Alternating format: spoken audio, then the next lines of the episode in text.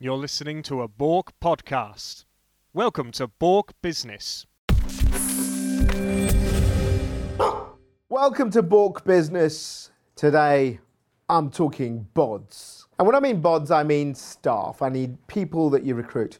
Uh, first of all, look, he's not here.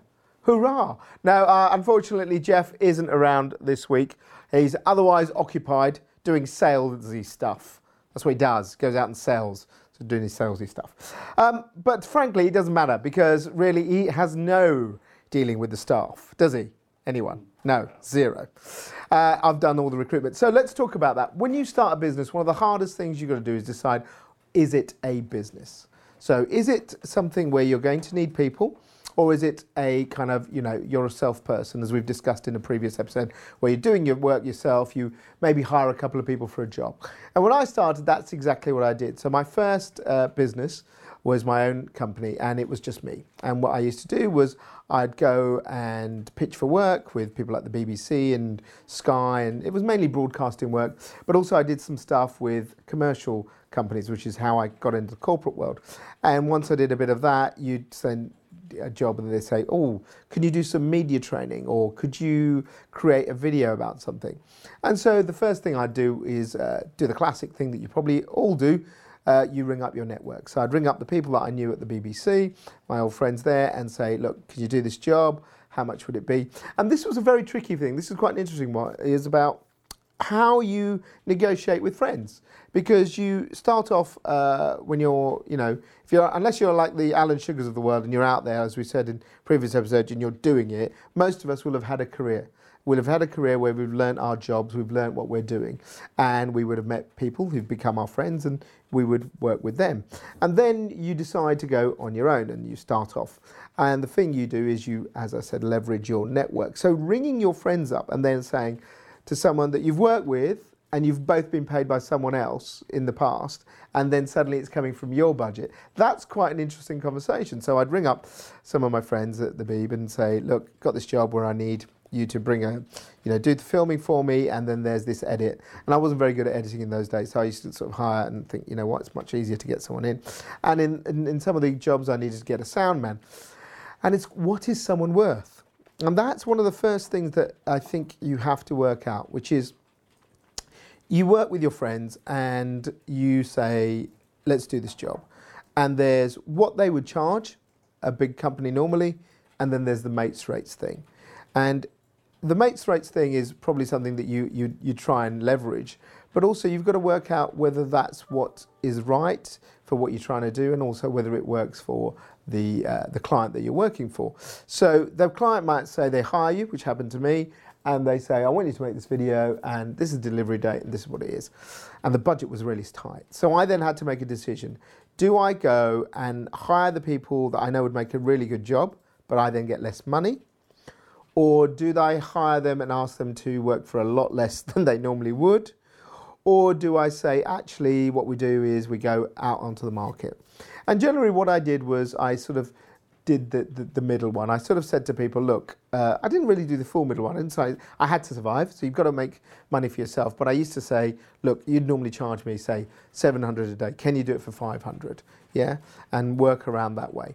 And I think that is the first thing that you have to do is learn to negotiate with your friends and your network when you're trying to get people to do the jobs. The joy of that kind of working when you're working for yourself is really simple because you just deliver. You deliver to a client. So you, in, my world, it was basically I went, did a, a film shoot or created a video. I sat with uh, whoever my colleague was, created the product, took it to the client, did a review, and done and dusted. So I never had to manage uh, my friend I never had to say to them, look, you've got to do this and do that and be here at this time and what you're doing, because it was a one day job or a two day job or even a week job. So when you're doing that kind of work where you're bringing people in freelance, things are a lot easier. The disadvantage is that obviously you have to pay them at a higher rate because people are just doing a job and they're not being uh, hired by you on ongoing. So there's no uh, consistency or permanency, which people obviously need.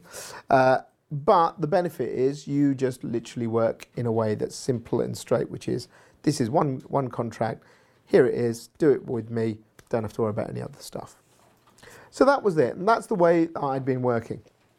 And then when Jeff and I uh, started um, our first uh, company uh, on Message, we pretty much did the same thing. So we worked in a sense where we were the only real employees and we'd bring in freelance people as and when jobs got on.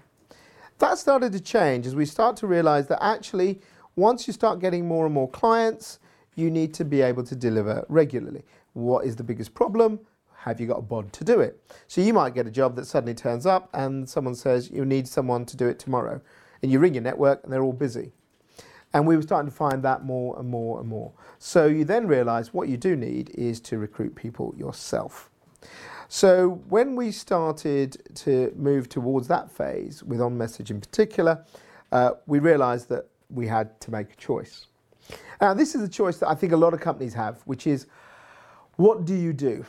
Do you go and recruit? And it depends on your business, obviously. Some businesses you could consider low skilled, and you say, you know, and it's no kind of uh, denigration on people who do shop work, but you can say you can get someone in, say, do some shop work or, you know, bust some tables, and it doesn't require a lot of skill. I personally think it does because I've never tried to balance any plates on my hands, and I don't know how people do it.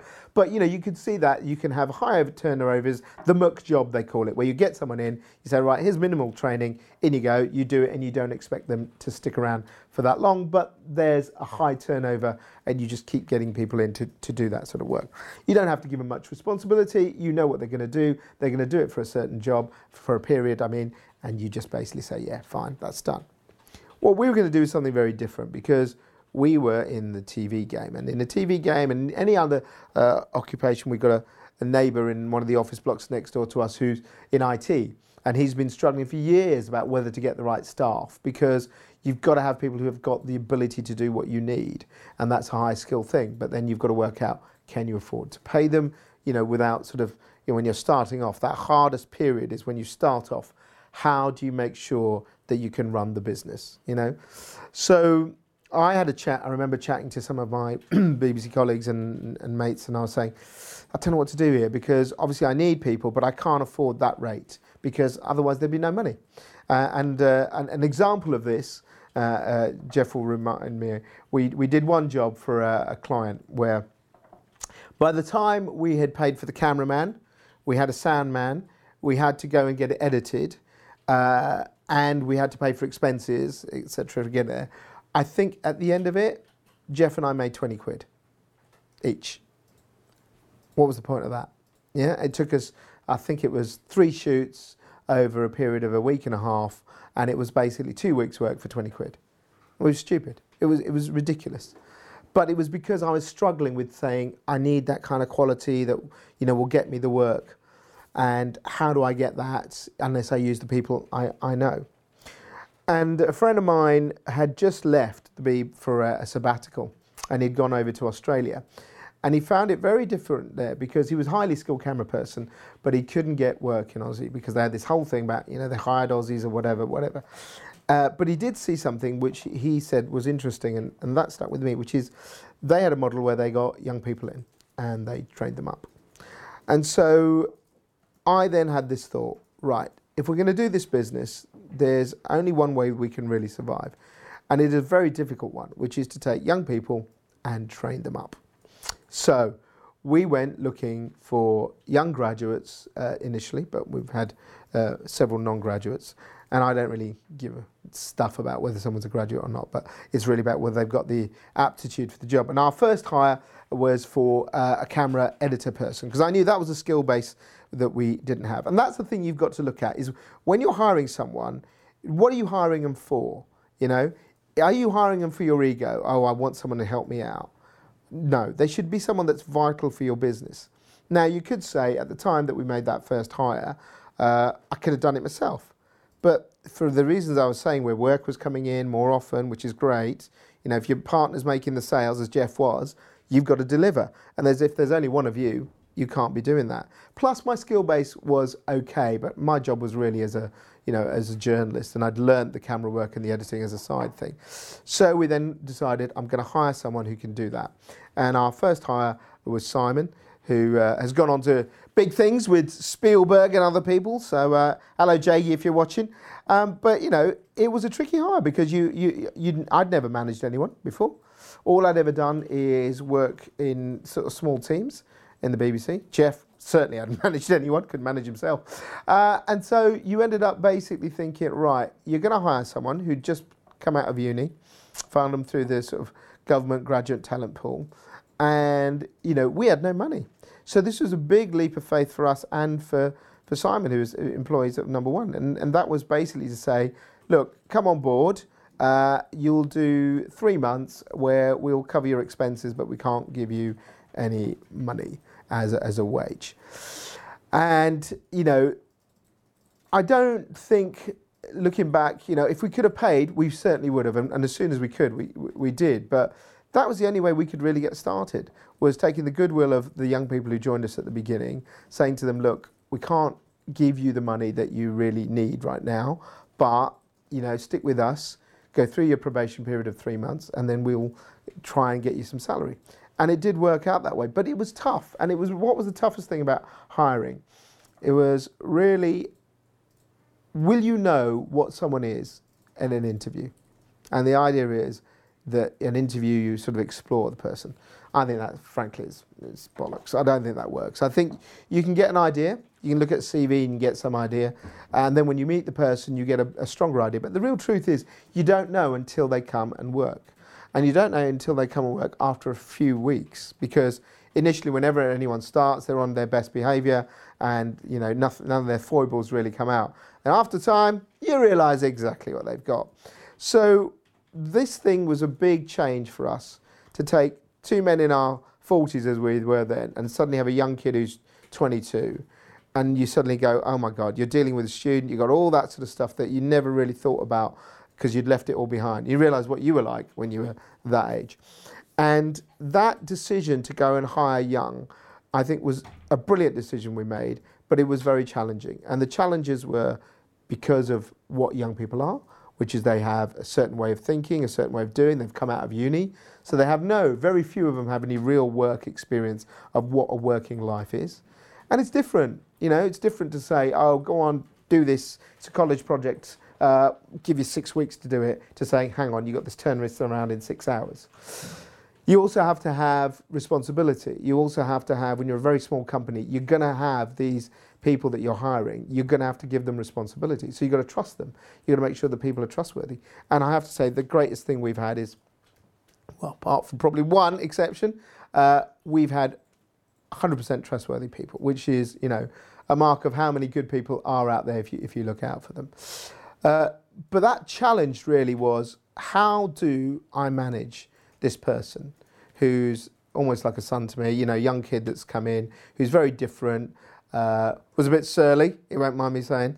Uh, but, you know, very creative and, and brought that stuff. And as we brought in new people, we had more staff that came in. And I had to train them. I had to train them in camera work, and then I had to train the journalists. And that was a, oh my God, that was a nightmare. So, all of these sudden things, you find yourself being um, not just someone who hires, but in the way we were doing it, the way I was doing it, I said, like, Jeff, you carry on doing what you need to do, which is get the business money, sales. I'll take over the hiring and the recruitment and then the training. And when you do it yourself, it is very stressful. You have to make allowances for what is happening. I remember the young version of me, and my God, the amount of cock ups I made. And so, what do you expect? You hire people, and you're suddenly used to working with people at your level. You know, especially if you leave a business, you know, you start a business after you've had a bit of a career, so 10, 15 years or so. You're used to people being mature. You're used to people being at your level, and you suddenly go, well, why are you making that mistake? Well, why wouldn't they make that mistake? They're going to make that mistake because they're young, because they haven't had the experience. So your patience level has to be higher. Um, things that I struggled with were behavioural issues. You know, behavioural issues were, were big ones. There are many incidents I can't even go through. But, uh, you know, they were the things that as more people came in, they, they became the issues that you had to deal with. Then you've also got to look at the dynamics. So, you know, we are a very boisterous company, uh, and that's mainly come from us. And the reason it's come from us is, frankly, we've always thought we'd like to work at ELN. You know, if we went back to being young, which I'd love to be, uh, I would want to work at ELN. The reason being, the first company I worked at, the culture was hideous. So I always felt like I was a kind of, you know, uh, I felt bullied, felt bullied by my first boss. Uh, who told me everything I did was shit all the time, and the other young graduate uh, who was there was was brilliant. I felt massively under pressure. You know, we had huge workloads. Uh, which okay, I mean, you know, I'm not going to say that was a bad thing because it taught me how to to deal with pressure and actually helped me a lot in my f- future career. But the way it was done wasn't good. The, the the way the culture was designed to make you feel always insecure wasn't good. And that's one thing that I said we were never going to do here. So we, you know, we won't stand for that. And um, you know, that is the thing that I can't stand. A, a bullying boss, and I've had a few in my time I think they are frankly well out of it. You know, you shouldn't you should never be managing people if you end up bullying them. And if you bully them, then you know there's something seriously wrong. If you think that's the only way you can get something out of them, no good. Does that mean you can't you, you have to be soft? No, you can be firm, you can be straightforward. And God, I've sent a few rockets. They have a phrase in these parts called the alley chat because we've got a small alley outside the office where uh, I take people out for a bollocking or a dressing down. But the, those are done not because oh I've got a vent. They're done because they have to be done for one reason only. You know, you you've screwed up because you haven't listened. Generally, that's the real reason that happens. You haven't listened or you haven't taken care in what you're doing. It's not ever. I think there's one occasion where it's been malicious. You know, someone's done something malicious, but hardly ever.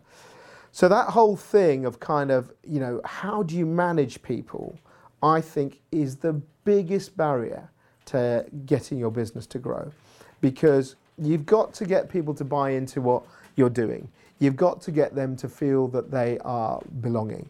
And when you hire young people, you've got to think about what they want. So we, that was our model. If you're hiring older people, you'll have different challenges. You know, you, you're probably working with people who've got, you know, parental responsibilities and they need flexibility. And there's all those other things that come with that. But, you know, I can only talk about what we did and we've continued to do. And I feel a bit like uh, a sort of a, you know, a, a, crap version of Alex Ferguson, but we've had several incarnations of teams here at ELN. Uh, apart from one consistent bedrock, which is Pre, who's been absolutely brilliant and you know been with me. But you know the journey that she's been through has been incredible, hasn't it, Pre? Yeah. She, she, you know, she came in here, didn't say a word, and now they all quake in their boots when she turns up. So, so there's there's the thing. No, but people grow. And you know, we've always had the other thing when you when you take on young people, you have to take the the the thing that is the hardest thing is I think is adjusting to how they feel things are, because I think when I, I look back, you know, I got a son who's coming up to 21, and you do need to give young people reassurance because I don't think they get enough of that. But I also think right now dare I say it, I'll get shot down for being an old git, but there is a snowflake millennial culture here where people think that they can just get on with it after doing six months work. Oh, I want a promotion, I want a pay rise, I'm there. You know, oh, oh that's a bit late. I don't. Oh no, I've got to do it this weekend. I can't. I can't work there. Yeah, these are things that you know. In my time, you just couldn't say that to your boss. You know, so there are ways that I think are a disservice to young people because of the way the education sector has gone. Now, you may disagree with that fair enough. But that's my, been my that's been my um, my God the watch keeps talking. Uh, my uh, my issue is that really I think there's been a lot of stuff where uh, young people are told they're brilliant all the time, brilliant all the time, and then it comes to the working world, and then the first time they make a mistake and someone says something to them, they can't handle it, and I think that is a disservice to people. So hiring people, you've got to look at what they what they feel. So I think that's the most important thing. What do they feel? You know, you get a feeling about people when they come for an interview about whether they really want the job, whether they you feel that they would give something to it, which is the most important thing. But for me also, uh, not some sort of you know Mother Teresa, but what will they get out of it? You know, when I hire people, I always think, what will they get out of doing this time with us? And you know, we want them to stay as long as they can. And most people, we've been very grateful that they've spent, you know, on average about three years with us, sometimes far more. And you know, that's what you want because it takes time when you've got young people, uh, particularly. But I think with any staff, it takes time to a get know them and then to find out how they basically develop in their roles. So for you to, to, to train people, I always say to me, to anyone who comes on, give me three years, right? Because it'll take me three years to get you to a level where you're skilled up, you've learned the things you need, and then if you want to go, you go. You know, we never, we've never, never stopped people, and that's the thing that you've got to realise is that your staff are your business. Without your staff, you have no business. Well, that's not truly true. You can, as I say, you go back and you can downsize and go back to yourself, but that depends. Is that the kind of business you really want to run? Which is fine. Some people say to me, "Are you mad? Never have any staff," and they run very successful businesses. They just work on a kind of freelance pool and they use them as and when.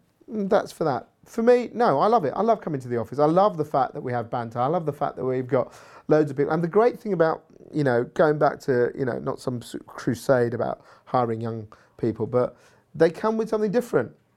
They come with different ideas all the time.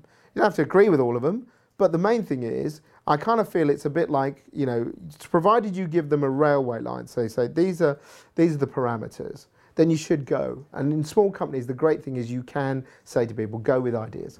You know, when you work in big companies, and I, I, think this is the big culture problem that small companies have when they're trying to aspire to be big is they go, oh, you do this and that's it. So if you're just doing video, that's all you'll do, right? Well, why, why can't they do some reporting? Why can't they do some writing? Why can't they do uh, event work? Why do you have to do one thing? I used to hate being pigeonholed. When I joined the BBC, I was seen as a researcher, and we had a reunion just the other day, and someone went, "Oh yeah, you're, you're the researcher that made good." No, I ain't. You know, I did the research, then I moved on to reporting, then I moved on to producing, then I moved on to presenting. I did loads of different things. And big companies have this thing that they silo you, they put you in something. And I think that the, the advantage for young people to go work in a big company is that, you know, you're going to probably get more money, you're going to get, you know, certainly better working environment. And, you know, it's that kind of kudos, hey, I work for an Apple or I work for whoever, etc., etc. I think the big fault with big companies is they don't see them as humans. And uh, that, I think, is the thing that, that, that you know, you can give as a smaller company. A couple of issues with staff. Well, obviously, discipline. That is a killer. And uh, we've had to fire people. And that isn't easy. Uh, uh, but it's uh, you know it's a bit like that James Bond movie Casino Royale, where he uh, does the first kill and he says, "Oh, it's really really difficult," And then uh, the guy says, uh, How was your second one? He says, Well, don't worry, your second will be much easier. And then he just shoots him. That's true. Uh, the first one was hard. Uh, and funnily enough, the, the person that uh, I had to sack was actually one of the older people that we'd recruited. And that's the other funny thing. Maybe it's to do with us, but in this office, generally the people we've had have all been in their early 20s and they've obviously grown up with us. When we've hired older people, they haven't worked out. And I wonder why that is. Is that because of our failing? Maybe it is. Maybe we, we create a culture that it only works for younger people. Or is it because many of them come with so much of kind of what they think they have that they find it harder to adapt to a, a smaller company? Uh, mentality. Anyway, this person crossed the line, and uh, I knew and Jeff knew that we had to get rid of the person. And, you know, I did worry about it. I, I, be brutally honest, I uh, lost sleep over it because whatever you may think, even though this was a really open and shut case about what happened, and there was no way this person could stay due to their actions, you, you do realise this is someone who's got a job, they have you know, responsibilities. This person had a child. There's all these things, and you sort of do have a think about that.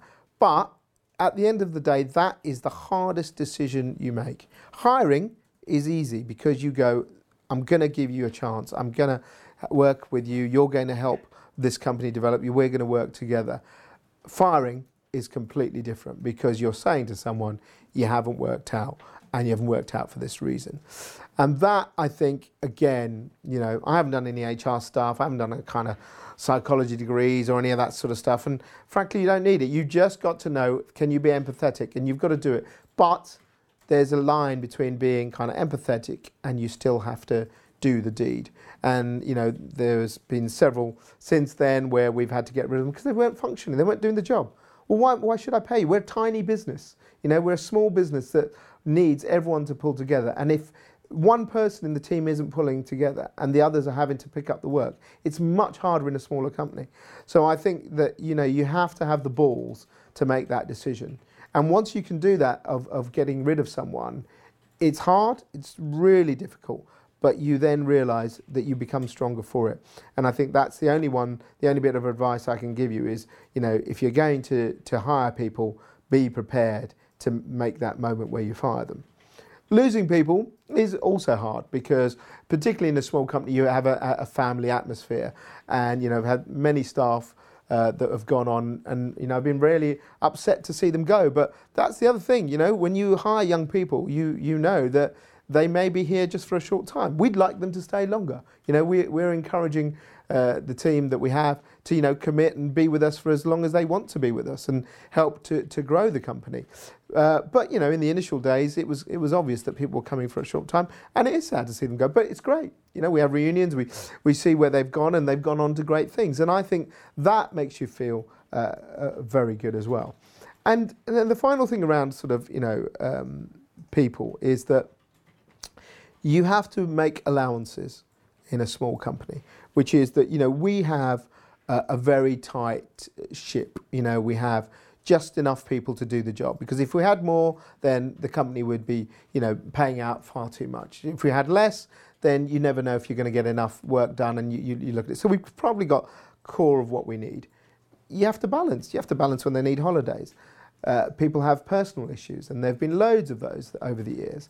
And that's very hard to deal with as well. You know, I've had people with, uh, you know, health issues. I've had people, dare I say, with mental health issues. And you've had all these things you have no idea how to deal with.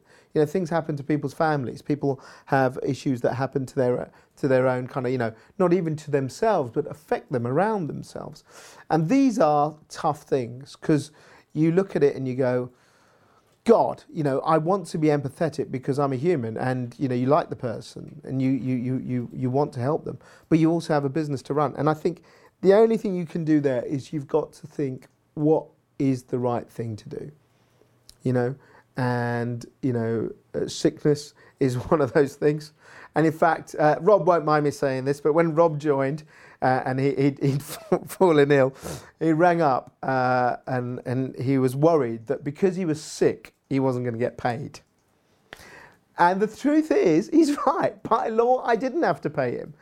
But why would I do that? And you know, uh, why? Uh, you know, there are certain things that you can look at when you when you're dealing with people, which is what is the law saying, and what is the right thing to do.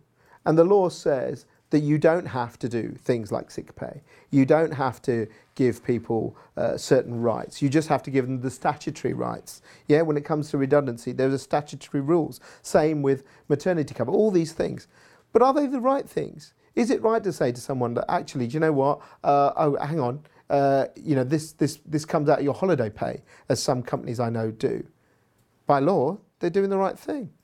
But really? I could make people work on bank holidays, but why should I? Shouldn't they have bank holidays off? Of course they should. So there are certain things you've got to do where you look at it and you think there's a legal side which you have to do to make sure people are safe, and those things are absolutely vital. So things like the insurances, all of that. But when it comes to the people side of things, when people need time off, when they're ill, you've got to make allowances. But your challenge is you still have a business to run. So the only way you can get around that is that you've got such a good team culture, which we've brilliantly have here at ELN that you can basically say to someone, listen, you're going to have to pick up the slack for your colleague. And you know that they'll do the same for them then. So, in summary, I don't think if you're going to run a company, you can ever do it properly without the right people. And that is, apart from the sales, because without the sales, none of us are employed. But without you hiring uh, the right people, then you're never going to be successful. And if you're the person in charge, you've got to look at yourself. And also, you've got to decide are you the right person to hire people? You know? Uh, Jeff won't mind me saying he's not. I've always said Jeff's a bit like Roy Keane. He basically, he, he, if, if, Roy Keane, if you know Roy Keane, is a footballer, he used to play for uh, Man United. Uh, he used to play for uh, Nottingham Forest as well. He's the sort of footballer who would like hit a pass, and then he tried to be a coach and he'd land a pass 60 yards and then when his you know players at the lower levels couldn't do it he'd, he'd go mental why can't you do that jeff's a bit like that which is you know, get this done and do it um, you've got to be patient so if you're going to recruit people make sure you are the person who can recruit people How are you uh, able to do it? And I'm not trying to boast or say anything. I just kind of have fallen into it, and I've learnt as the years have gone on. You know, we've been running company now for nine years, so you learn how to deal with people, and it's very hard. It's the hardest thing you ever do, is is is deal with people. So, uh, but don't do it if you're not a person that can get on with people, you haven't got that imp- emotional intelligence, then you shouldn't do it at all. Stick to running a business where you just hire people in and you just do them as a sort of commodity buyer. But if you find the right people, boom, what more? As I say, mic drop. What more do you want? That's the way to do it. So uh, that's about it for this episode. Remember, get in touch with us. Uh, hit the subscribe button. I've tried to do the, what's it called? The dab, but I've failed at that so I won't even bother. But I will say, keep watching, keep subscribing to Bork, and we'll see you very soon. Thanks for listening. Remember to subscribe on YouTube, follow us on Podbean, and of course, follow us on Twitter.